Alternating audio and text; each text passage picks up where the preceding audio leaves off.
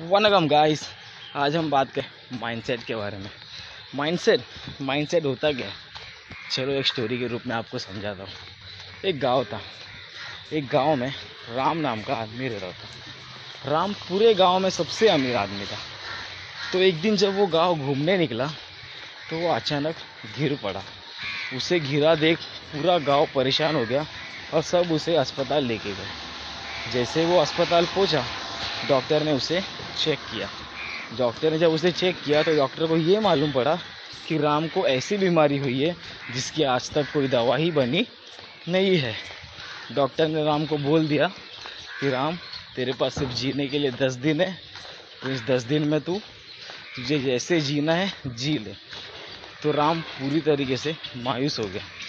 राम पूरा शहर, सब जगह एक ही चीज़ की तलाश में था। उसे जो बीमारी हुई है, उसकी दवा। अब पूरे गाँव को ये पता था कि उस चीज़ की दवा नहीं है। राम फिर भी कोशिश कर रहा था कि काश मुझे उस चीज़, बीमारी की दवा मिल जाए। तो एक दिन जब वो अपने अस्पताल में टीवी देख रहा था तो उसने अचानक टीवी में देखा कि उसे जो बीमारी हुई है, उस बीमारी की दवा बन चुकी है। राम खुशी से पागल हो पड़ा। पूरे अस्पताल में यहाँ वहाँ दौड़ने लगा।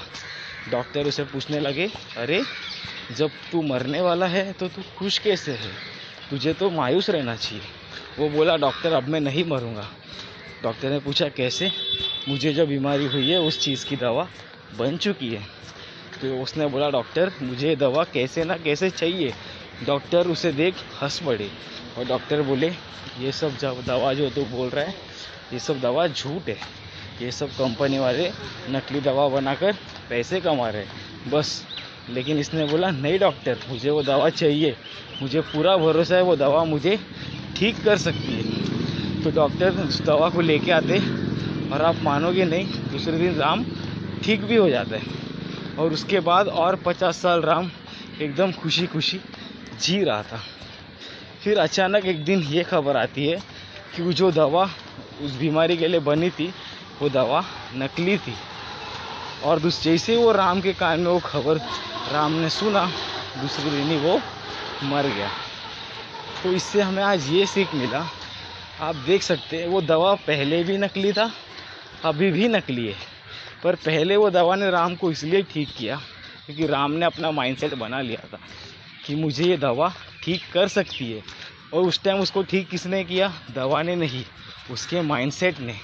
उसने सोचा कि मैं, नहीं, मैं जीऊँगा। मैं दवा लूँगा तो मैं ठीक हो जाऊँगा। और जैसे उसे मालूम पड़ता है कि वो दवा नकली है तो उसको ये लगता है कि नहीं, अब पूरा माइंडसेट टूट गया मेरा। मैंने जिस दवा पे भरोसा किया था, वो नकली निकला।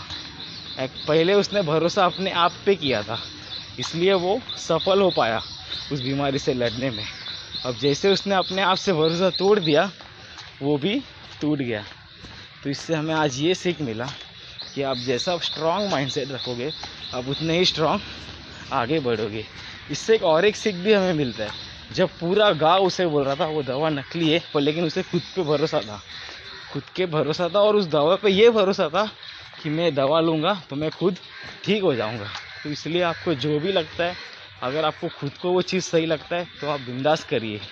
पूरे शहर, पूरे गाँव अपने आसपास वाले का चिंता मत कीजिए। कोई आपकी बुराइयाँ नहीं करेगा, लेकिन आप सफल हो जाओ। फिर आप अपनी जो भी बुराइयाँ, जो भी स्ट्रगल है, वो बोलो, सब ताली बजाएँगे। होप आपको ये पॉडकास्ट अच्छा लगा हो आज का। अगर आपको अच्छा लगा तो बस यहाँ पे लाइक बटन तो नहीं है। एक थैंक यू बोल देना मन में। बाय